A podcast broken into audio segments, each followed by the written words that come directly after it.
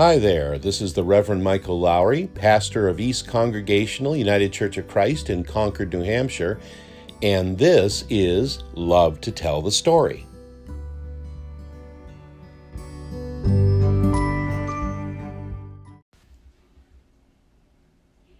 Continuing on on the summer series of finding parables on the pond, here's another.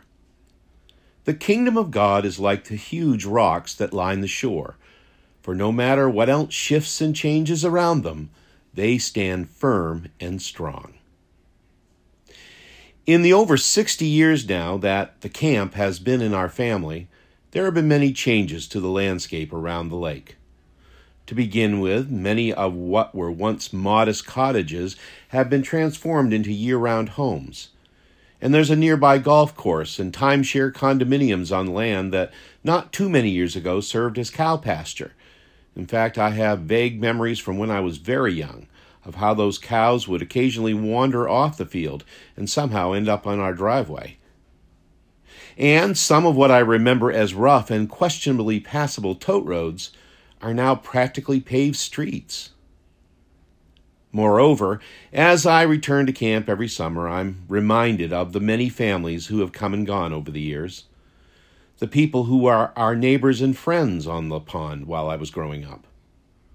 Some passed on the legacy of camp to the next generations.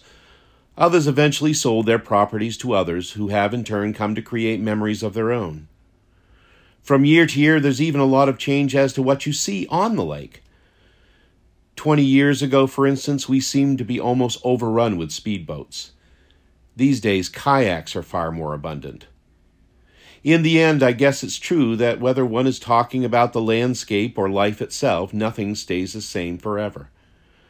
Which is what makes it good news indeed that the rocks, the mammoth glacial rocks that line almost the entire circumference of our lake, always stays the same year after year, generation after generation.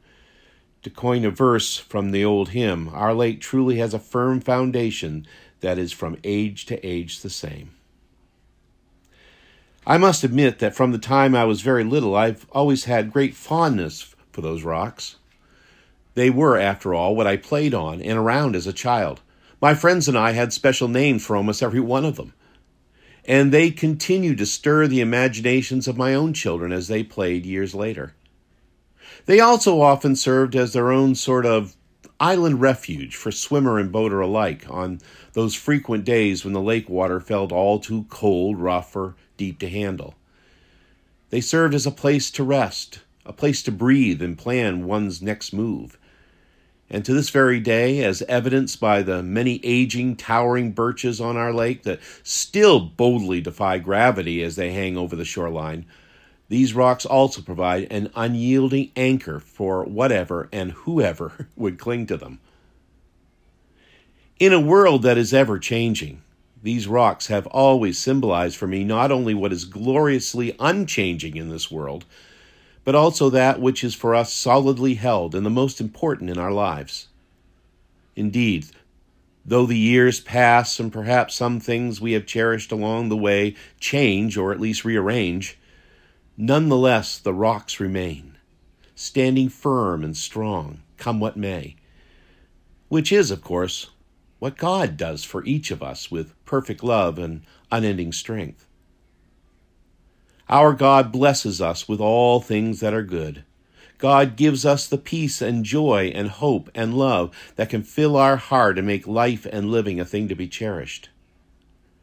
But perhaps even more significantly, God also gives the courage and strength that it will take to endure all the storms of that life and all of its challenges and all its difficulties.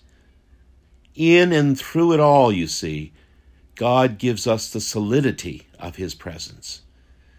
In fact, it could be aptly stated that the first and foremost of all blessings is the promise that nothing in life or death separates us from God's love the same assurance that the psalmist sang about when he said, Though the earth should change, and though the mountains shake in the heart of the sea, the Lord of hosts is with us.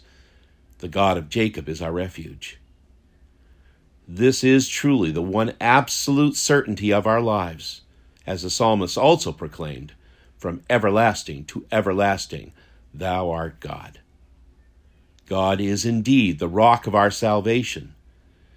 And so, whatever else this world brings to wreak havoc, nonetheless we stand secure, knowing that God's promised kingdom will come.